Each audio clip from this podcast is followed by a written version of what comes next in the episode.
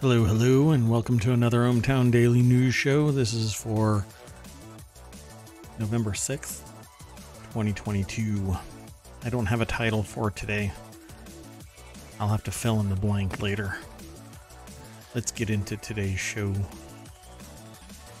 Hello, I am Mayor Watt. That is ohmtown.com. And that's what powers the ohmTown Daily News Show.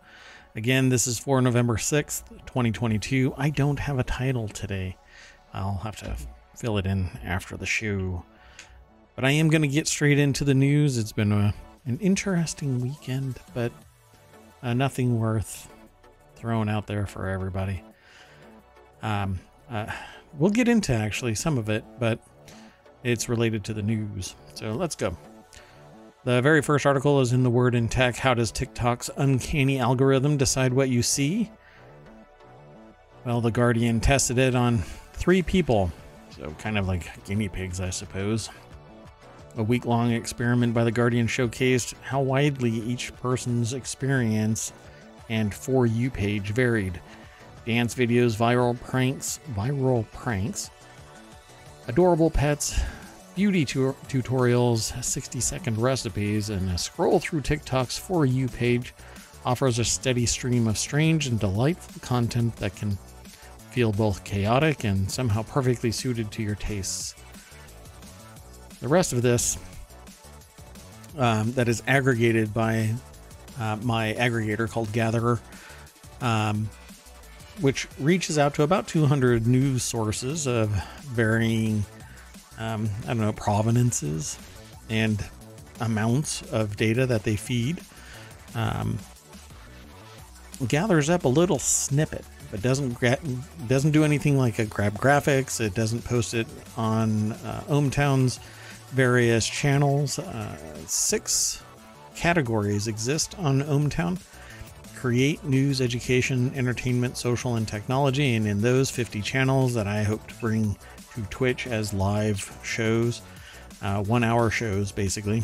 Um, typically, it takes about, well, I won't get into it. It really depends on how much time a presenter wants to dedicate to the show. Um, so if you're interested in being a host or co-host, get in touch with me. I am again Mayor Watt over on ohmTown. Um, all of the articles that we talk about are in Showbot. So if you type in exclamation Showbot, It'll give you a link to ohmtown.showbot.tv. You can go over there and vote on the articles that we talk about in each episode. Then you can come here um, each following day and, and say, hey, I want to talk more about this or that or the other. And I will stay longer and have a chat with you. Uh, there may be other people in chat. There may not be. It really depends on the day. I am only streaming an hour a day. Um, so it tends to be quiet on the ohmTown front um, because I don't give much warning that I'm going live and I don't give much warning that I'm ending the stream short of, hey, it's an hour and we're done with the news. So I'll take off unless anybody wants to stay and talk about stuff. But then I will have to end the stream and start up a new stream. But anyway, come and talk to me about the news. Business, technology, and society. That's the angle that I uh, take on all of the discussions. And uh, this one is really interesting because how does TikTok's uncanny algorithm decide what you see? And they tested it on three different people. So let's go over to the source. Um, this article is again over at The Guardian. Um, the author of this is Kari Paul, Joanna uh, Wien. I'm not sure if that's pronounced properly, so correct me if I'm wrong, and Charlotte Simmonds. Um, yeah, so basically, they ask the participants to apply the same rules, create a brand new account using their real identities, even if they already had one, open their For You page at the same time every morning, make a note of the first 10 videos the algorithm served up, and repeat it for seven days. I think this is pretty neat. Uh, so, the college student, they got bombarded with 12 year old boy humor Wajia Wahid, a 19 year old student living in Berkeley, California, is a regular Instagram and um, occasional Snapchat user. Recently, she says TikTok has taken over. It's much more fast paced, Wahid said. I need to uh, I feel like my attention span has decreased significantly, and I don't think that's good for me. Still, she spends a lot of time on the platform following creators she likes, keeping up with the news, and finding out what's going on in the world. Yeah, a lot of people are now getting their news, their actual news from TikTok. TikTok actually has 10 minute max videos. Uh, I'm not sure if it'll expand in time uh, or extend in time in the future, but um, the amount of engagement that people have with TikTok is good uh, on the the uh, business side, but really bad on the social side, uh, depending on your take on that social side of it. Because um, I've heard some analysts describe it as being kind of like um, opium dens, people just laying there watching this on their iPad uh, or iPhone or whatever device.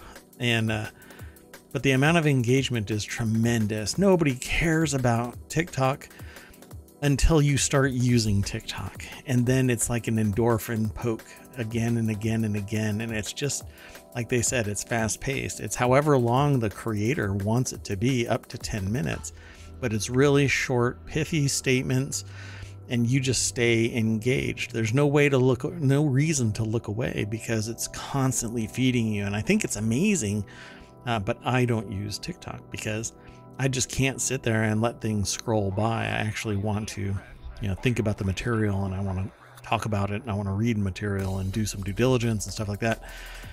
You know, 15 second videos or one minute videos just don't do it for me. Um, but this person said, see, it's, it's much more fast paced and the attention span has decreased because it's just a little snippet and then on to the next one. So I'm not going to read the whole thing. I'll go on to the next person. Um, this next person says, Oh, and the first person says, Will she stay on TikTok? Yes. that endorphin rush, man, it, it really keeps you engaged. A little poke, and you say, oh, Hey, I really like this video. Hey, I really like this video. Um, they actually answer a question in this uh, as to why the algorithm works the way that it does.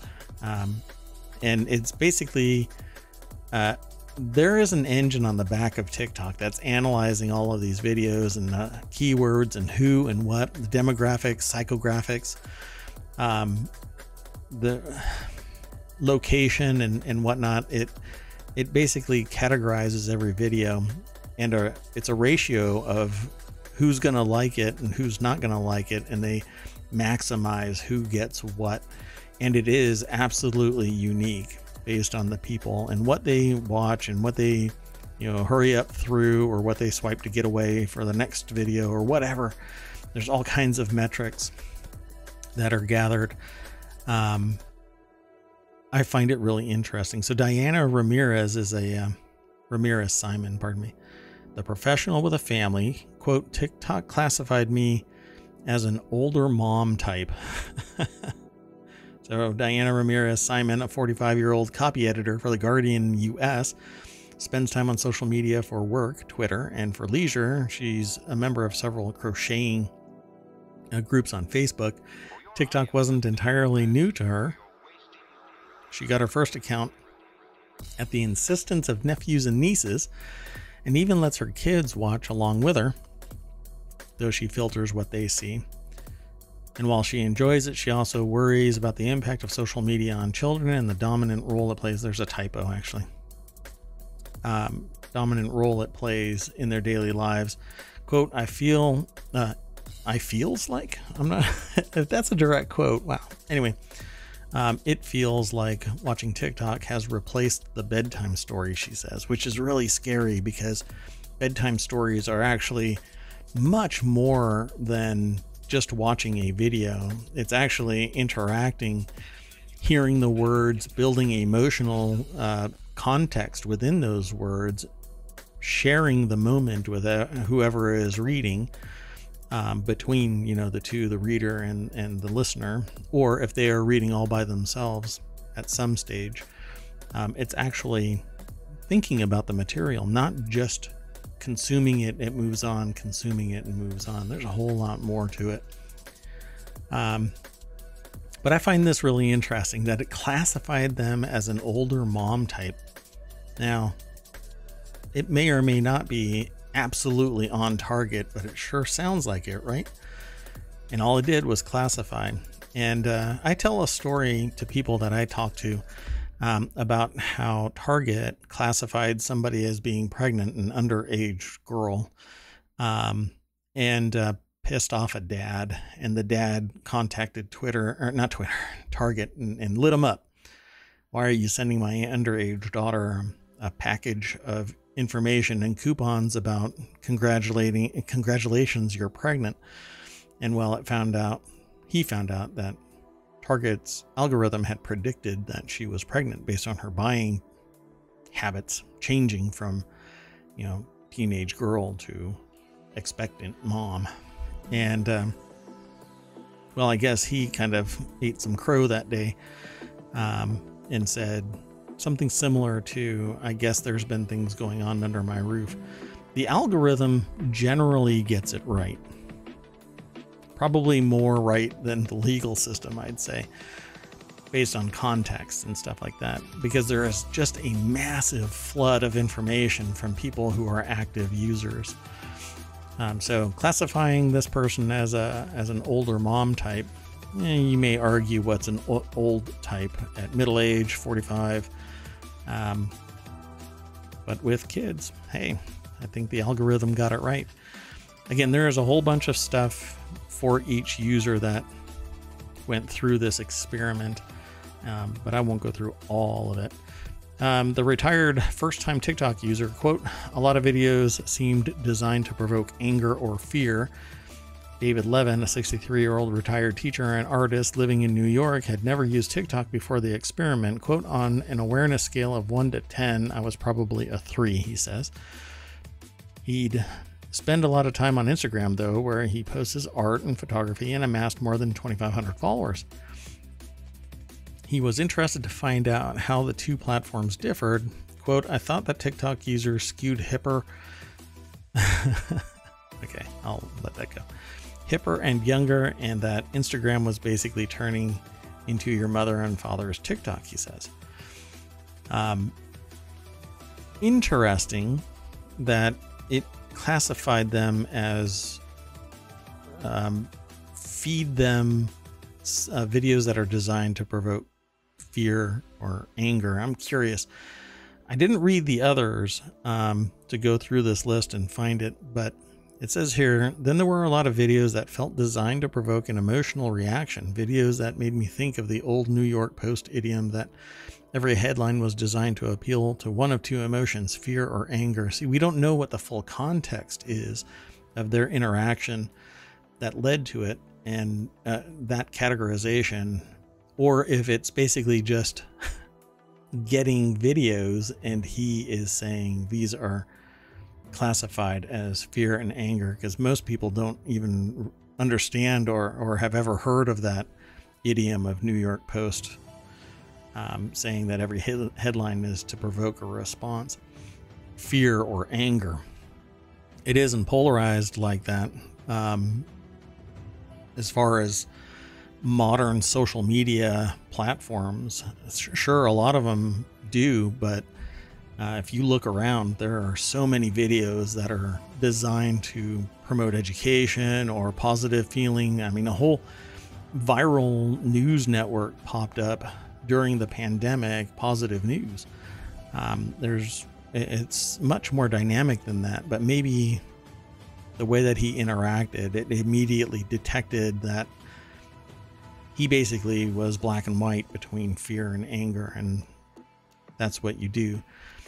So, going through this list, maybe the way that it was set up and the initial interests um, that he showed provoked the algorithm to say, You're kind of an easy sell, dude. I'm going to throw either fear or anger at you.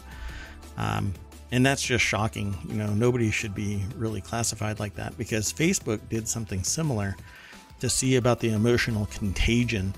Um, and they experimented on 700,000 users without authorization from those users, without notice to those users. And they never monitored them offsite, only on site. Um, and so when I talk about this with people, I say, you don't know if the people that were part of this experiment went out and punched people in the throat or gave them hugs. You just don't. And uh, nobody really cares about what Facebook did anymore because it's been quite a long time since then. And there have been other issues um, with Facebook, and it's kind of death by a thousand cuts, you know, just paper cut after paper cut. And, and you go, okay, well, now I'm just tone deaf to app, um, to um, Facebook shenanigans. Um, and now we're probably going to see that with uh, Twitter. And um, speaking of Twitter, that's where this next article goes. I'll let you go over to The Guardian and read more in depth uh, because I encourage everybody to go and read these articles. I don't talk about them verbatim. I think it's important for people to go to the source and um, talk about it. Come back and talk to me about it. Um, with everything that's going on with Twitter, there's been a lot of talk about solutions that are devoid of Twitter and Elon Musk influence. And so I actually spun up a Mastodon server to try it out. So Twitter's jumped to Mastodon, but what is it? A little known social network's user base has swelled after Elon Musk's uh, takeover of Twitter. The only problem with Mastodon that I see is that uh, things are siloed, and I'm not sure if people are ready for that siloing. It's kind of like, um, what is it called?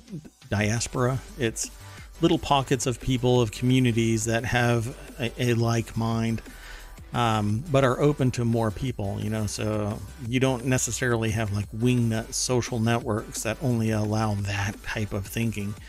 Um, with Mastodon, you can spin up a server. It's instantaneous pretty much nowadays. You can go to one called Masto Host, masto.host, um, and it's only like $6 a month. You can invite a bunch of people. Maybe it'll go viral. You can have a community around your particular ideology or be completely open to anybody and hope that you don't hit caps and have to start paying an arm and a leg. Uh, maybe you'll end up having to uh, pay four million dollars in losses, uh, like Twitter, and and have that struggle of a billionaire trying to buy you. Um, this article is over at BBC.com by um, Zoe Kleinman, and uh, the social network says it now has over 655,000 users, or uh, with over 230,000 having joined in the last week. That's Mastodon. So, Mastodon uh, is a server similar to Twitter, but like I said, it's siloed. So, if I were to spin up a Mastodon server and attach it to ohmTown, it would basically be at ohmTown in your name. So, um, like this person is Sierra. Uh, I can't pronounce that last name. My God. Um, Iok or Iok. So it's at Sierra Iok at mastodon.ie. And that mastodon.ie is the domain that the Mastodon server is sitting on. So when you want to send somebody a message, you have to know the destination server and the receiver's name. Whereas if everybody is on one silo, all you need to know is that one username. So you can go to Twitter and just send me an email, and there's millions of people on Twitter. Well, with Mastodon, they're joined together by proxy kind of connections, um, and getting information basically is peering related. So it's really neat, it's inexpensive you don't have to worry about so much noise. Uh, I would love to spin up an ohmTown Mastodon server. I don't know if people would sign up for it. Um, I know that ohmTown gets a lot of bots and spam. It all gets filtered out before it po- gets posted, but um, Mastodon is relatively easy to maintain, set up, but the complexity, particularly of customizing it, because it's not, it's built by engineers for engineers, but with an easy front end to set up. But then customization is just kind of painful. So I don't think that it's ready for prime time, but maybe people with an interest in bringing it online could maintain it and, and, and make it a, a reality. So, how do you find people? The server you choose becomes part of your username. So, for example, they used their Twitter handle ZSK and chose the UK server, making their username at ZSK at mastodonapp.uk. Yes, there's an app that uh, allows you to have your server eh, kind of tied into it. Uh, why are the servers there? Nobody owns the entirety of the network. Um, so it is a distributed social network, and as many people who want to come online can peer into the entire network. Um, and um, it's as easy as that. So, what do you think? Should ohmTown set up a Mastodon server and peel people away who might want to do something on um, Twitter? Well, there won't be any noise. that's for sure. There won't be anybody dropping the N word all over the place. That's for sure. Um, if they are, they're getting banned immediately.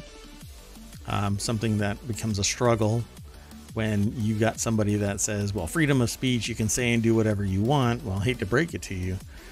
Uh, Apple and others, advertisers and whatnot, think that it's toxic and they will bow out. And that's what Twitter is going through right now. So, how's it modified? Or, sorry, how is it moderated? It says this is a real hot potato. At the moment, all the servers have their own moderation rules. That's right. So you are a community. When you spin up a Mastodon server, you can have different accounts in different places. If everybody has a Mastodon server, every website gets a Mastodon server, that means their community is bound within that, right? That domain, that community, that Mastodon server if you want to send a message to yourself on some other Mastodon server, it's as easy as knowing what the username is and that domain. And there you go.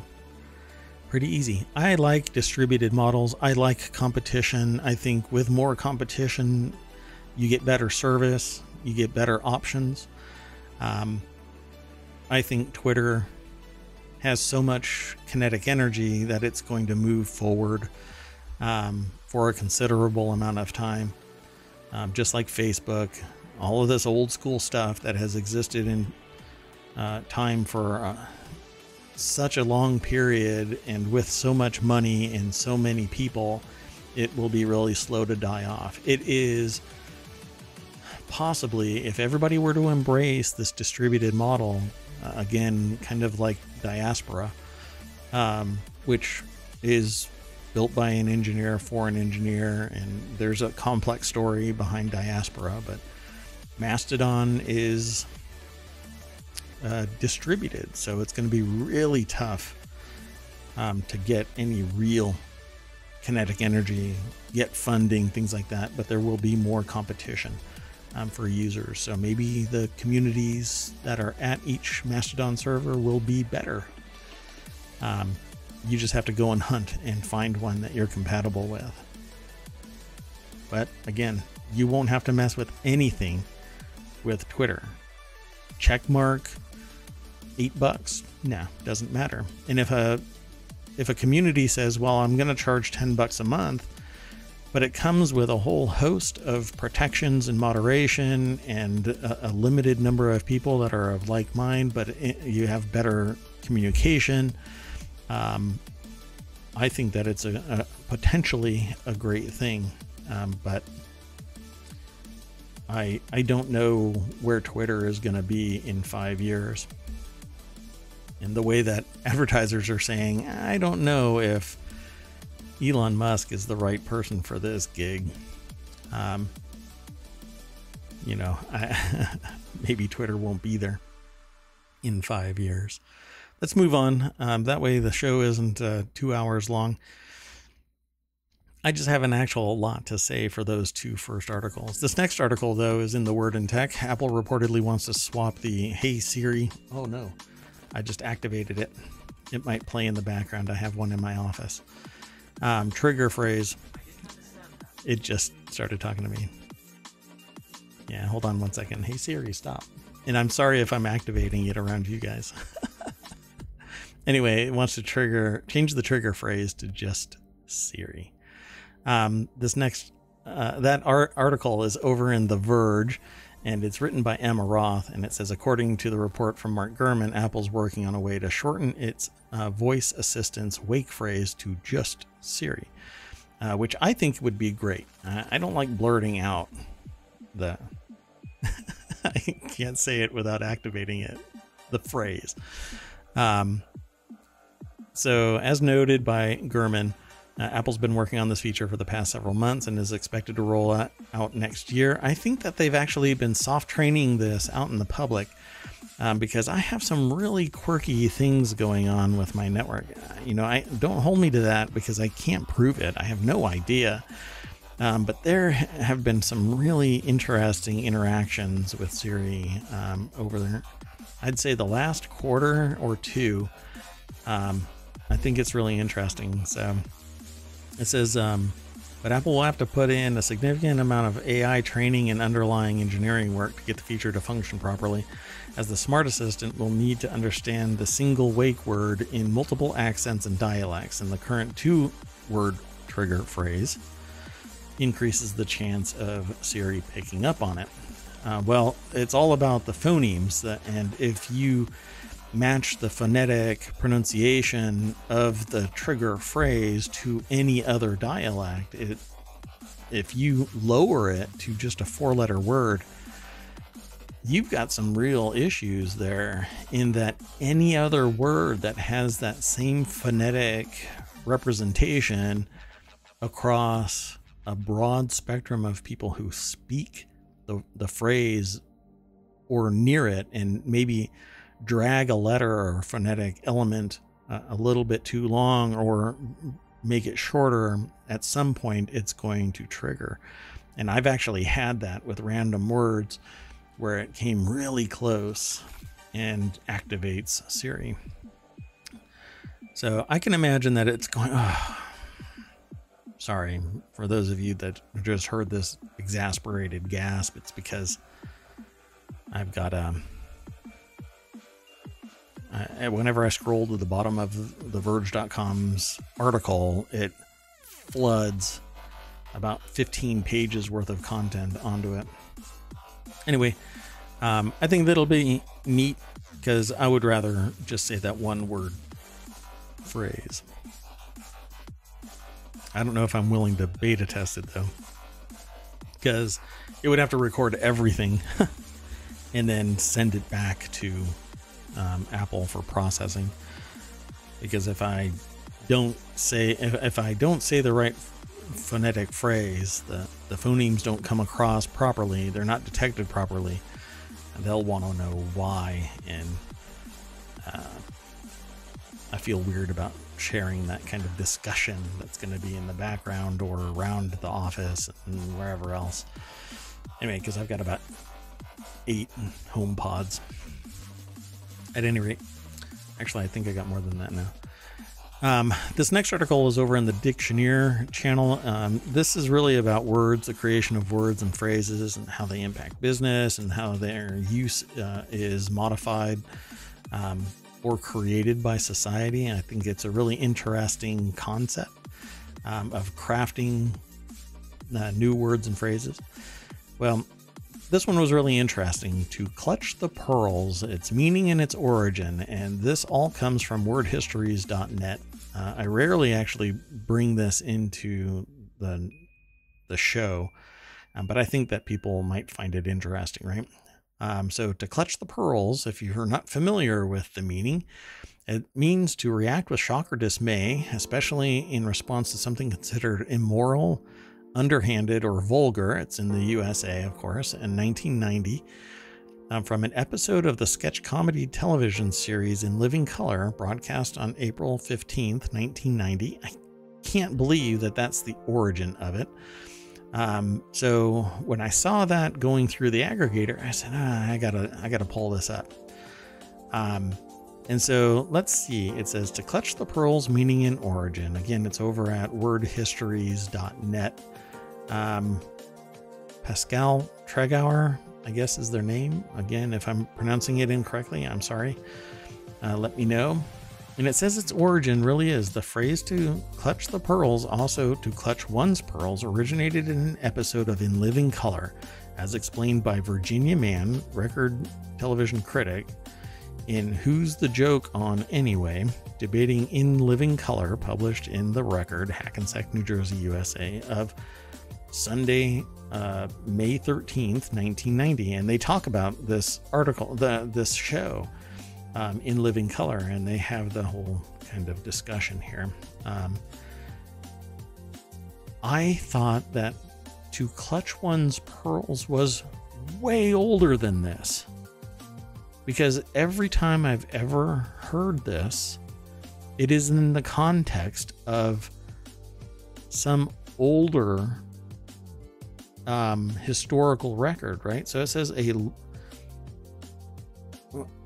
Down here it says um, the gesture consisting for a woman in putting her hand to her throat and clutching at the pearl necklace had been a literary topos. I'm not sure what that phrase is. I haven't heard that before. Uh, I, maybe I've learned it and forgot it, but um, expressing shock or dismay long before the episode of In Living Color was broadcast on April 15th. The following are two examples one in 1910 and one, one in 1937. So it says here, oh, uh, see, but it's not necessarily exactly like that. It says the woman's left hand clutched at her pearls a shudder of fear passed through her body. So it's near, but not exactly. Um, like clutch my pearls, you know, that was always the thing, the phrase. So it actually doesn't go too far back, 1937. I wonder when pearl necklaces were actually created. Um, so let's move on. Let's keep going. The next article is in the Hatch Ideas channel. World's tallest woman takes her first plane flight after airline removes six economy seats to make it possible. Yeah. A 24 year old Turkish woman, Rumeysa Gelgi, who stands 7 feet 0.7 inches tall, and thinks that 0.7 makes a big difference, and has been confirmed as the world's tallest living woman by Guinness World Records. It is seen in front of her house at Karabük, Turkey on October 14th, 2021, and took her first flight after six economy seats were removed.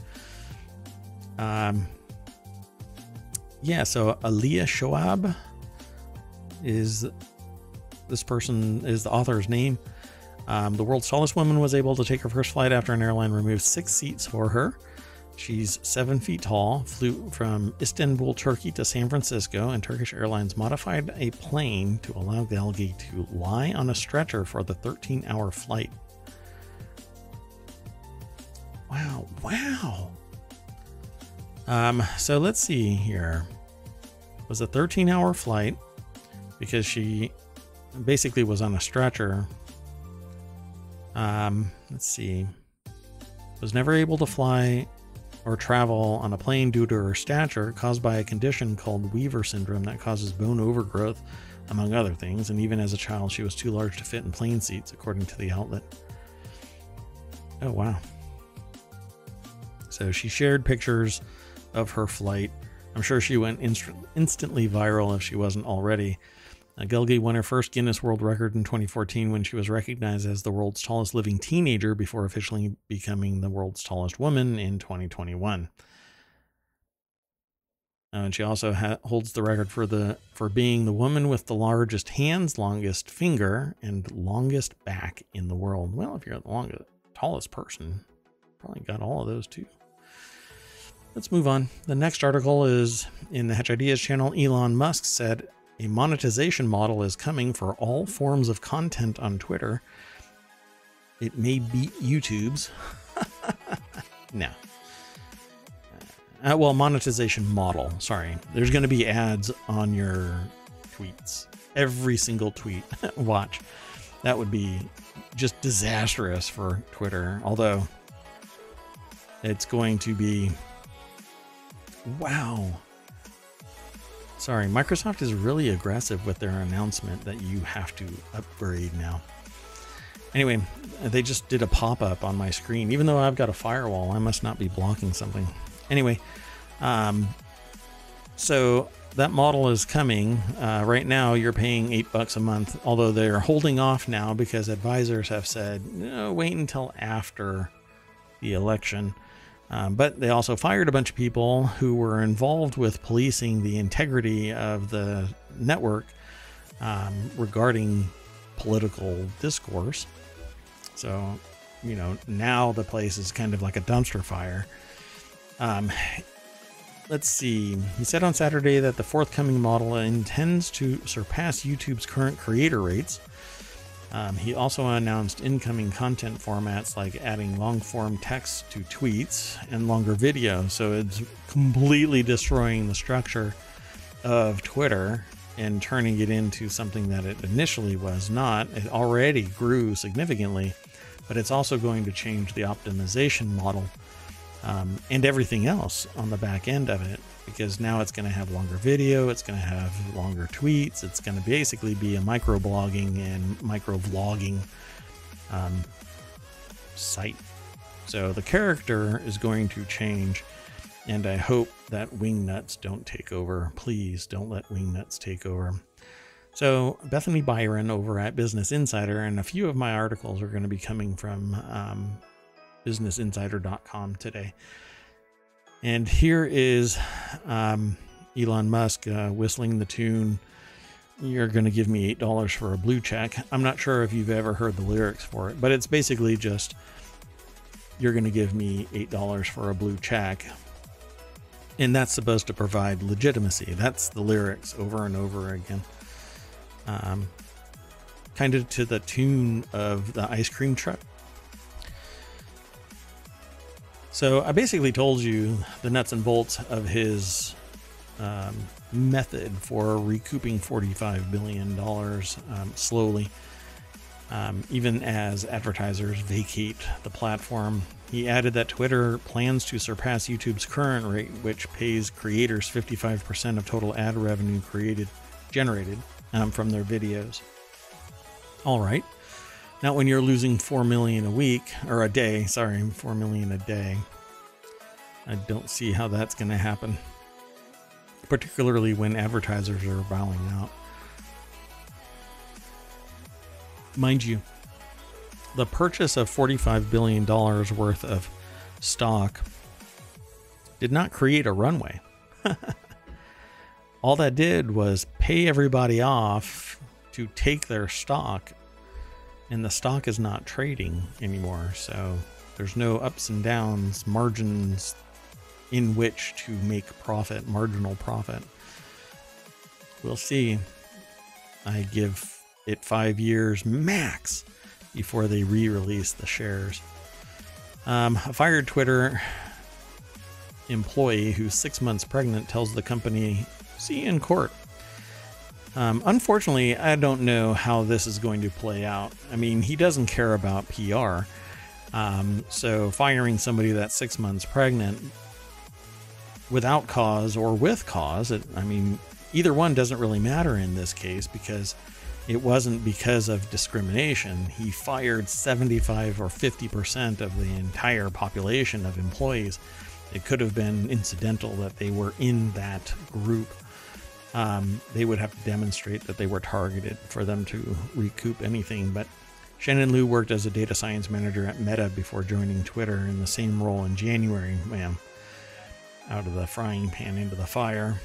The fired Twitter employee who's six months pregnant said that there's definitely discrimination here. Yeah. Don't count on it. Um, a an attorney. I'm not your attorney. Even if I was, I'm not an attorney, and I'm not your attorney. And even if I was an attorney, I'm not your attorney. Shannon Liu, a data science manager, worked at Meta before joining Twitter in January, and she said that she'll fight and directed a see you in court tweet at her former employer. You know what really gets you hired somewhere else? Threatening your former employer with a lawsuit because of an incidental termination. Sam Tabahriti is the author of this, and here is Elon looking at that tweet saying, Yeah, I don't think so. Um, or maybe, eh, I don't care, or I'm going to stifle a giggle, something like that. Um, yeah, I don't think that this is really going to play out very well. So I'm just going to move on. Uh, there's not much really to talk about until an actual case is presented. Now, the next article is in the Word and Tech. Twitter's delaying the launch of Blue with uh, verification until after the elections, and Twitter's pushing back on the launch of its Blue subscription after verification until, or with verification until after this week's midterm election, according to a report from the New York Times. According to an internal memo viewed by the outlet, New York Times, a manager working uh, on the project said that they've made the decision to move the launch to November 9th after the election. There isn't really much else here. Emma Roth is who put the article together over at TheVerge.com. Go check it out. There's a little bit more there. Um, goes over what blue is and that basically the check mark um, showing that you have a credit card um, or an Apple account that allows you to make a purchase. Wow, it always does this whenever I get to the bottom of a Verge article. Um, and so there isn't really much else there. Just know that if you have eight bucks a month, you can get a blue check mark, and that's supposed to give you provenance, respect. The next article, and it's kind of a Twitter heavy day. In Hatch Ideas. Actress Valerie Bertinelli trolls Elon Musk by impersonating the billionaire on Twitter to prove a point about his blue check verification system. The actor um, posted a, well, I guess more than just an actor. Um, posed as Elon Musk on Twitter this weekend to show flaws in his newly proposed verification system. After changing her display name, she posted dozens of tweets in support of the Democratic candidates, and she changed her name back on Sunday, writing, I think I made my point. Actress, and let's just say actor for crying out loud. Maybe they identify as actress, but anyway. Actor Valerie Bertinelli impersonated Elon Musk, and I agree. You can change your name at any time. Now they're going to kill that whole um, thing, that whole option, um, because somebody can uh, basically do this, and a lot of people lack critically critical thinking about the username versus the account name, which is two different animals. Um, Bethany Biron over at BusinessInsider.com wrote this article, and yeah, I agree. I, I think that a point was made, um, but it's still going to cost eight bucks, and the billionaire who I hope over time just gets hobbled again and again and again. Um, you know, he's best known for buying his way into management. Um, over the next several hours, the actor posted and retweeted dozens of tweets in support of the Democratic candidates ahead of midterm elections on Tuesday. As Elon Musk, she posted hashtags like uh, vote blue to protect your rights and shared tweets supporting gubernatorial candidates Gretchen uh, Whitmer in Michigan and Beto O'Rourke, Beto O'Rourke in Texas, among others. Um, as uh, other users pointed out, many of the tweets on their feed appeared as if Musk himself had actually retweeted them. Um,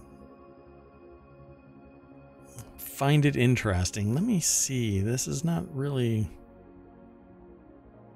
Hold on a second. Well, that isn't really a good representation of it. It says, guys, Valerie Bertinelli changed her verified name to Elon Musk and she's using it to retweet Dem candidates, and it shows up in feeds like this. Elon Musk retweeted.